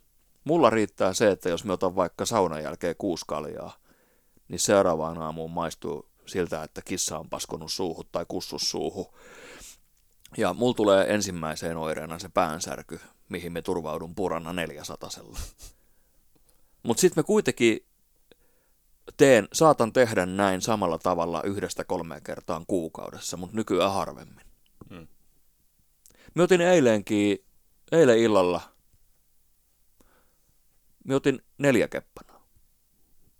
Niin me kävin Puranankaan nukkumaan yöllä ettei varmasti tule päänsärky. niin, ka- ka- Mutta ei 20 vuotta sitten, kun oltiin Intissä, tai 22 vuotta sitten, kun oltiin Intissä, niin tätä ongelmaa ei ollut. ei tuntunut missään. Ei tuntunut missään, lisää ei vaan. Ei Mä muuten mietin tuossa Intti-hommaa vielä palatakseni. Mm. Nukuttiinko me sunkaan tuolla autossa? Samassa, po- samassa makupussissa vai? Poliisilaitoksen pihassa. Mitä helvettiä? Ei kun se ei ollut, se, no joo, joo, tästä reissusta voidaan sitten puhua, mutta joo, Kyttiksen pihassa nukuttiin kerran autossa, käytiin kysyä, että saadaanko pitää auto käynnissä, kun ei päästänyt meitä putkaan nukkumaan. Me oltiin silloin tässä Kouvolassa.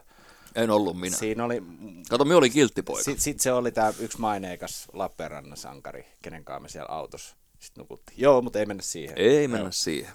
Mutta joo, kuulijoillekin tiedoksi, niin jos siellä nyt joku 18-20-vuotias kuuntelee, niin ne krapulat, ne tulee muuttumaan, kuten Sami Hedberg aikanaan omassa sketsissään sanoi, niin ottakaa vaan, ne tulee muuttumaan. siis, ja ja, ja, ja krapu, krapuloista voin sanoa, että niinku, mulla niinku se morkkis, se morkkis, se henkinen krapula. Mm. Henkinen puoli. Hen, henkinen puoli oli mulla niinku kymmenen kertaa rankempi kuin se fyysinen. Ja, ja tota noin, no siis sattunut ja tapahtunut on, on niin kuin kaiken näköistä, mutta, mutta se, että mun olisi pitänyt tajuta aiemmin, että jos mulla on tällaiset morkkikset, niin tämä, ei ole, tämä aine ei ole hyvä. Mutta ei, ei mä tajun. Joudut se koskaan alkoholismia käyttää lääkettä? Öö, joo, on mä antapusta syönyt. Tämä on tämä sama, mitä Matti Nykänen, kevyet mullat Matille. Joo. Muistaakseni Nykäsellä oli kans tämä antapus. Joo, joo, kyllä, kyllä mä anta, antapusta söin ja tota noin, öö, yritin siinäkin vähän ryypiskellä, mutta tuli pienet reaktiot, mutta niistä sitten tuonnempana. mutta silleen, että, että niin, kuin, niin sairas mä olin, tiedät sä, että vaikka mä söin sitten antapusta, niin piti kokeilla. Piti kokeilla. Ja mä sain aika kovat reaktiot siitä. En joutunut sairaalaan ja eh, en mä tiedä, tietääks perhe vieläkään, että, että minkälaiset reaktiot mulla oli, mutta oli, että terveisiä nyt vaan sinne täällä, täällä, täällä kertoilla asiat. Mutta se, että... Mut sehän on luonnollista, että jos sä otat lääkettä, joka estää sun ryyppäämisen, hmm. niin se, että jos sä sitten kokeilet, että ekaksi otat sen lääkkeen, antabuksen, ja sitten siitä pari tuntia sille, että no ei tosta nyt mitään. Ja mä, söin sit, mä olin syönyt sit säännöllisesti jo kuukausia, että se todellakin oli jo se vaikutus mun kropassa. Mm. No kokeillaan kato, nyt vähän. Joo, kato, siis niin dorka mä olin, niin dorka mä olin. Na, naama punaiseen ja kaikkea nyt, muuta kivaa. Nyt kun sä oot neljä puoli vuotta ollut juomatta alkoholia, Joo. niin kuinka ikävä sulla on sitä kuuluisaa nousuhumalan tunnetta? Ei enää ollenkaan. Missä Ei kohtaa siitä pääsee irti? Olisiko se ollut, niinku, siis yli puoli vuotta siinä meni. Että tota noin, se oli aikamoista räpiköintiä siinä alussa. Kyllä mä, niinku, mä tosissaan halusin juoda. Mutta tota noin, tilannehan oli se, että, että niinku kaikki oli mennyt. Mun mielenterveys, oli tullut juominen, vaimo, vaimo halusi erota ja mä käytännössä niin olin yksin siellä velkaisessa omakotitalossa. Ei mulla ollut kuin auto ja velkainen talo, mikä oli toki yhteinen ex, ex-vaimon kanssa, mutta siis silleen, että ei, ollut niin mitään tarkoitusta. Ja ainut, ainut, minkä mä löysin, oli yhden ystävän avulla, niin löysin noin vertaiset, vertaisryhmät. En, en lähde siitä sen enempää mm. puhua, mutta vertaisryhmissä mä sen avun on saanut ja vertaiset.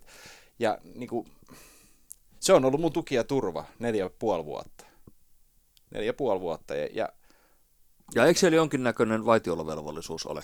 Joo, joo, siis ni, ni, niistä ei, no ne nyt, jotka tietää, niin tietää se homma, mutta se, että mä en lähde ottaa kasvoa sille hommalle, mutta se, että, että jos, en, jos en olisi löytänyt näitä ystäviä, mä sanon niitä ystäviksi, koska sama homma kaikki, niin en mä, en mä olisi selvinnyt. Mä, mä olin kokeillut jo päihdelääkäreitä ja ollut osastolla ja syönyt antapusta ja naltreksonia, joka vähentää tätä nousuhumalan tunnetta, että se ei käy niin kuin päähän. Niin kuin, että, ja olin pitänyt juomapäiväkirjoja siis itselleni ja, ja, ja kaikkea tällaista. Ja siis mä en ryypännyt ympäri vuoden, että tarkennuksessa nyt kaikille, että mä en siis koko aika ollut kännissä mulla vaan tuli niitä hetkiä, että, että sitten kun se humala tuli, niin mä olin niin ahdingossa sen aineen kanssa.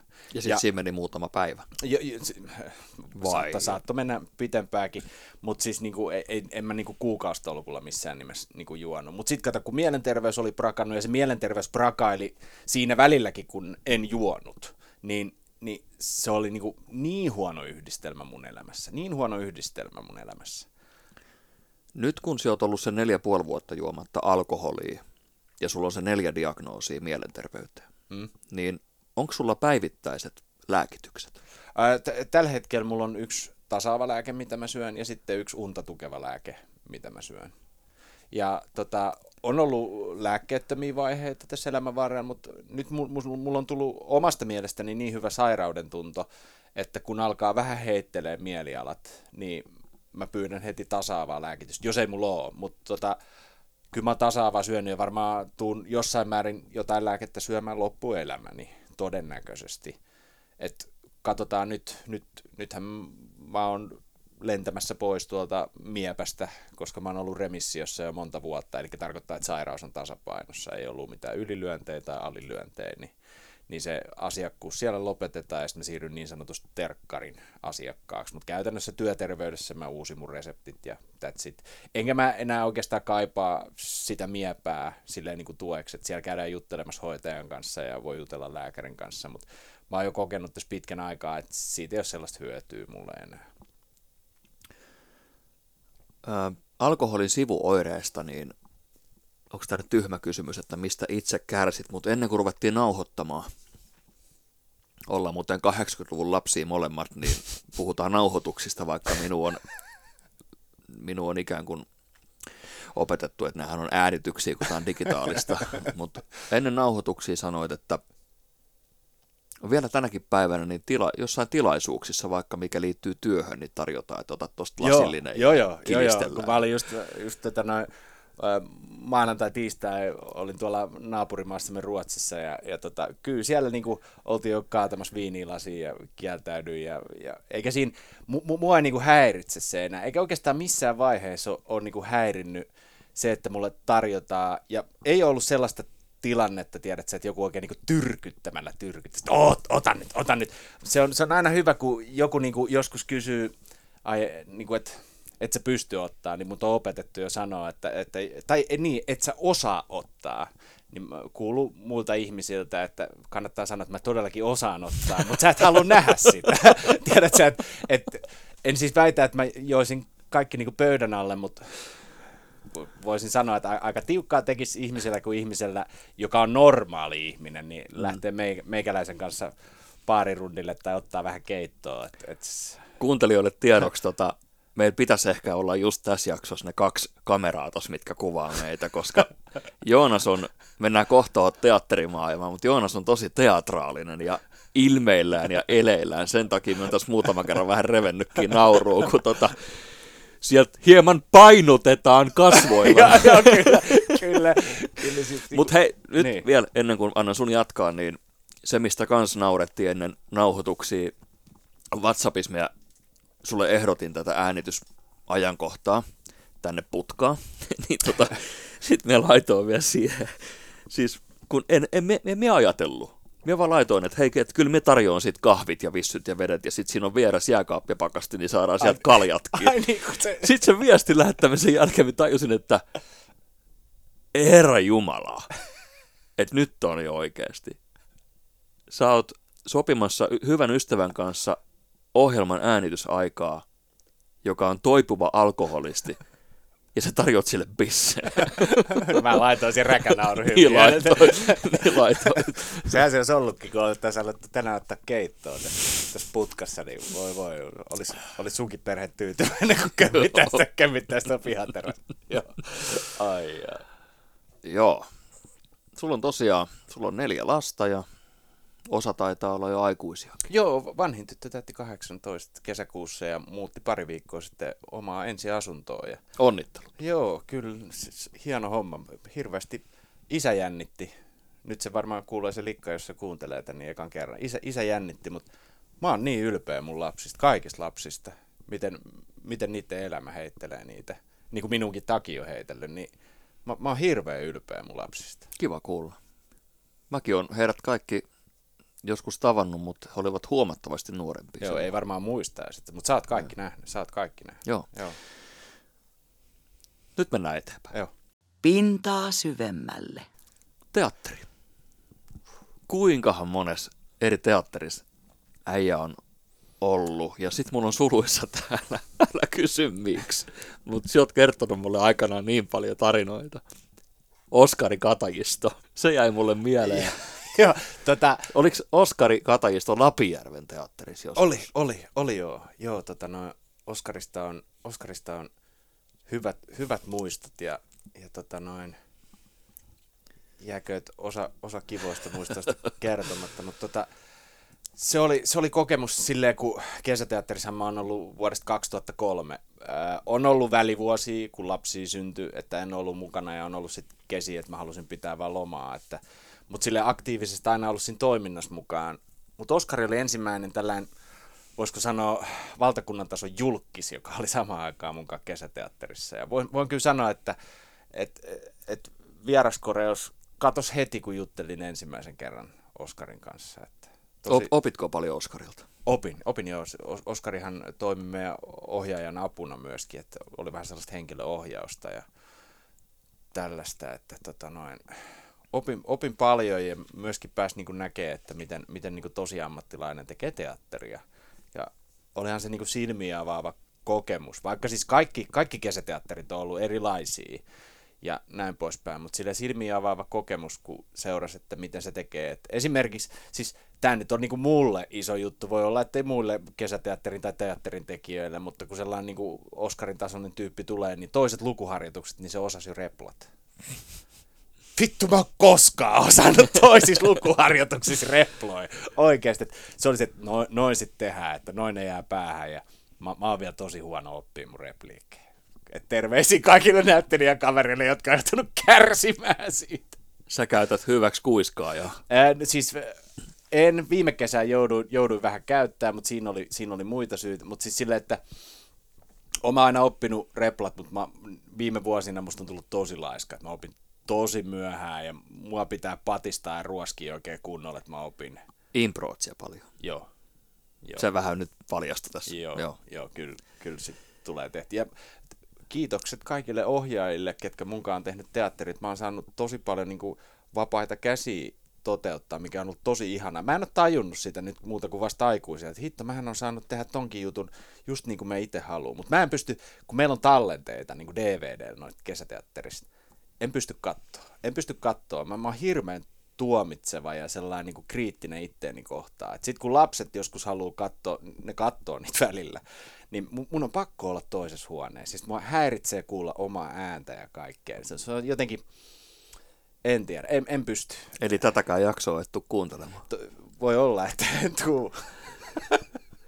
Mutta kuinka monessa teatterissa oot ollut? En, en mä ollut kuin Lapijärvi ja Iiti.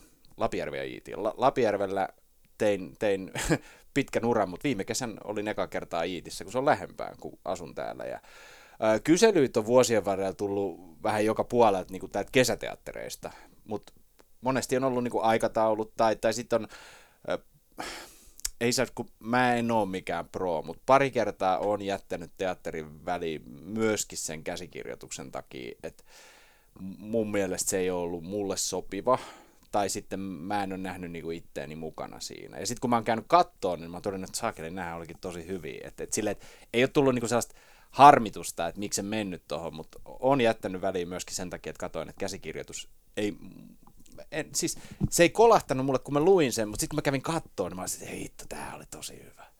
Mikä on kaikkein paras rooli, minkä sä oot ikinä tehnyt, ja mikä näytelmä on paras? Tällä helppo kysymys tähän loppuun. Tota,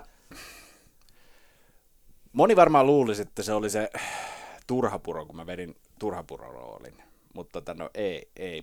Mä, mä sanoisin, että kaksi on jäänyt erityisesti mieleen. Viime kesästä mä tykkäsin tosi paljon Iitissä, kun tehtiin tämä Kylpylä Happy End. Mä tykkäsin mun roolista, se sivus vähän sitä roolia, mitä mä joskus aikanaan tehnyt, mutta tota noin, ensimmäinen kokemus kun, sekin on jännä, kun Suomessa sanotaan sivurooli, mutta sitten kun sä puhut niinku englanniksi, kun se on supporting actor, tukeva, eli tukeva näyttelijä. Et se, se, on vähän paha sana toi sivurooli, niin tukeva, joo, paino on vähän enemmän. Onneksi mä oon tällainen hoikkapoika, mutta tota, se, se, pitäisi olla just nimenomaan tällainen niinku näytelmä tukeva näyttelijä, ei sivurooli. Se sivurooli vähän, mutta joo, sivuroolis kuitenkin oli toi, me tulemme taas ja mä näyttelin sellaista gangsteri, italiano gangsteria, yhden, yhden toisen ihmisen kanssa. Mä tykkäsin siitä tosi paljon. Ja mä sain silloiset ohjaajat hyviä vinkkejä niin kuin maneereihin, että tee tälle ja tälle.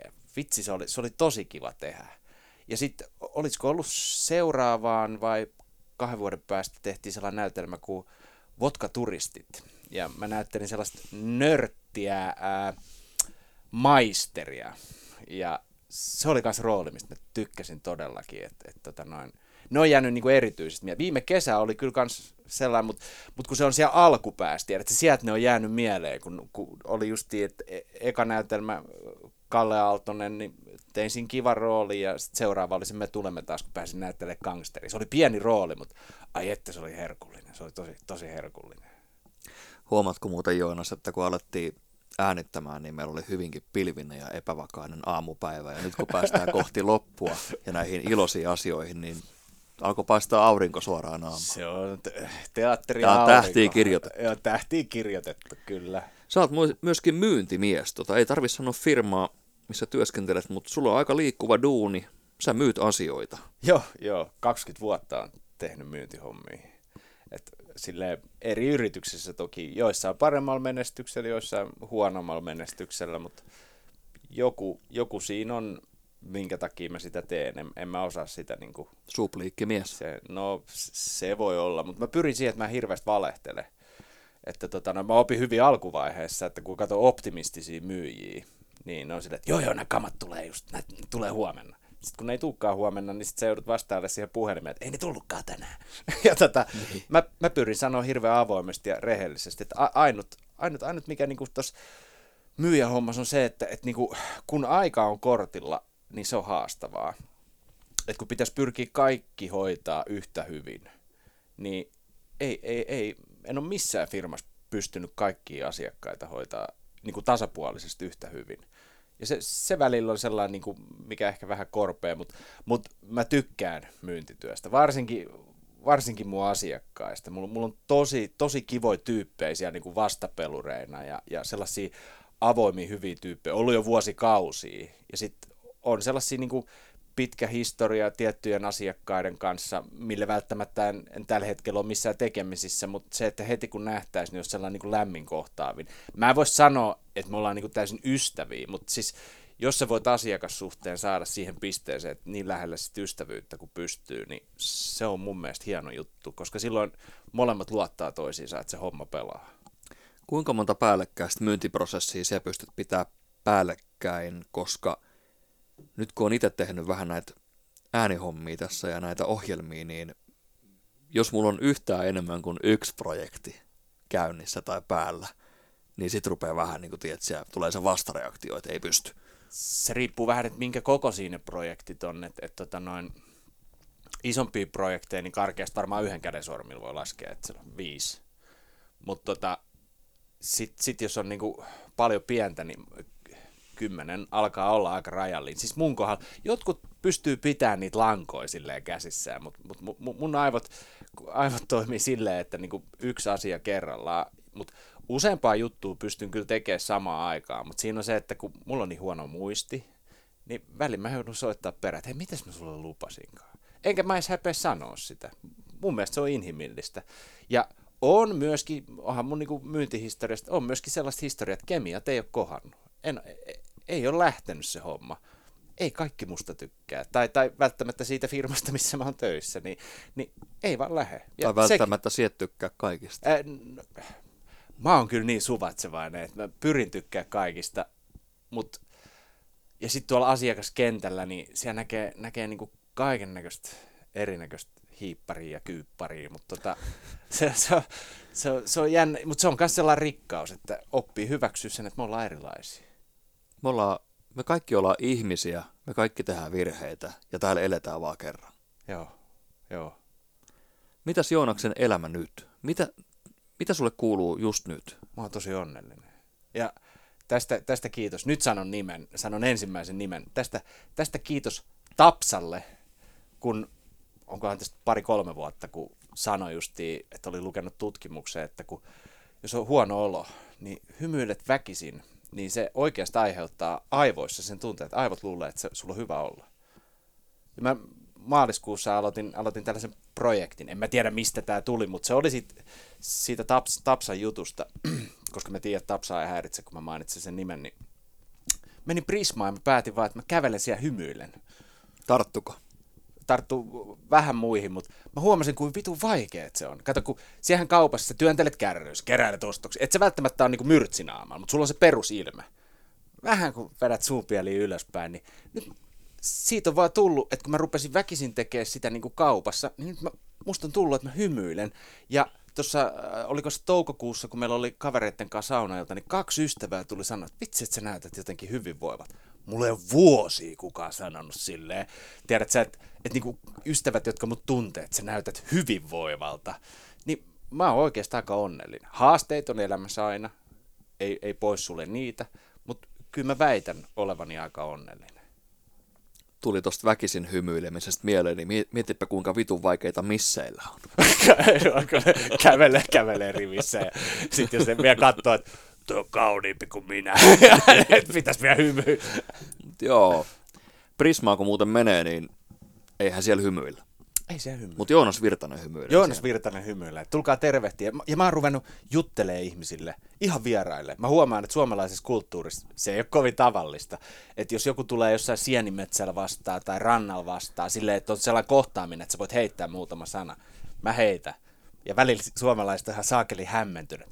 Mitä, mitä tuo tarkoittaa? Että kohtaaminen Valkealassa, kun oli sienessä, niin tulee ihmisiä vastaan ja sitten oli lapsi siinä uimapuvut päällä. Mä sanoin, nyt on hyvä ilma mennä uimaan. Niin se isä oli, että puhuisi meidän lapsille. Ja se yritti jotain siinä vähän vastaan. Siis yritti olla kohteella, että no huomasin, että okei, ei jatketa tätä juttua, että tässä on nyt sulkeutunutta porukkaa. Mutta joo, siis juttelen hirveästi. Sitten se perheen isä varmaan jäi kattelemaan olan yli silleen, että jääkö se tuijottaa. Joo, joo, kato se varmaan luuli, että täällä on joku, täällä on joku muu lastestalkka ja täällä oli mun sienikori ja kaikkea muuta, mutta siis, siis niinku, joo. En tiedä, elämä on kohdellut mua loppujen lopuksi aika hyvin. Et on ollut kaiken näköistä, mutta kokemus, kokemus opettaa, ja se, että ei toistaisi niitä samoja virheitä, mitä kyllä toistelen hyvin, hyvin usein, mutta silleen, että pyrkisi niin kuin olemaan parempi ihminen itselleen ja sitä kautta voi olla parempi ihminen muille. Aika hyvin sanottu. Onko sulla mitään otsikkoa antaa mulle tähän sun jaksoon? Tai mitään kuvausta? Oh, kuvausta. Laitetaan alas tuon kuva meikäläisestä, missä niinku sukukalleudet on just peitetty. Niin, no joo, tota, en mä tiedä. Me voidaan, voidaan heittää aivoriihin tässä, koska Äänityksen jälkeen voidaan analysoida tätä asiaa vaikka vielä WhatsAppin puolella. WhatsAppin puolella. Että. Ollaan pikkuhiljaa tultu taas jälleen kerran meikäläisen käsikirjoituksen loppupäähän ja mulla on tää nallipyssy haastattelu. Joo, mä, mä oon kuunnellut. Ei tää kyllä mikään haastattelua, mutta nallipyssy hetki. Voi. Joonas Virtanen, ootko valmis? Mm? No tämä ensimmäinen sana on sellainen, mikä nyt mun mielestä, minä paljon pyörittelin sitä, että mikä tämä pitää olla, mutta minusta tuntuu, että se on pa- paikkakunta nyt väärin, mutta Tesjoki. Perähikiä. Armeija, Aikakultaa muistot. teatteri, Intohimo. elämä, Hyvää. tulevaisuus. Luoja tietää.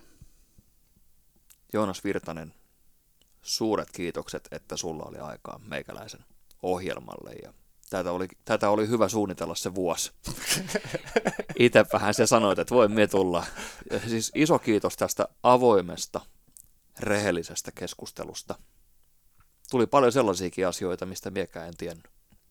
Mä oon salaisuuksien mies. Ja nyt kuuntelijat, niin muistakaa, että meillä on vain yksi elämä ja sitä pystyy aika pitkälle myöskin itse käsikirjoittamaan. Nyt tota, me otan maneerin Jere Karalahden podcastista. Kiitos Joonas, nyt halataan.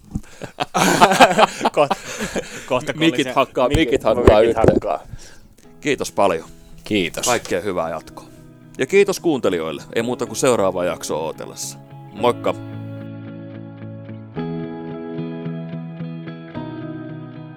Kahvitauon tarjoaa Kapu Roasteri. Same Ice Viihde.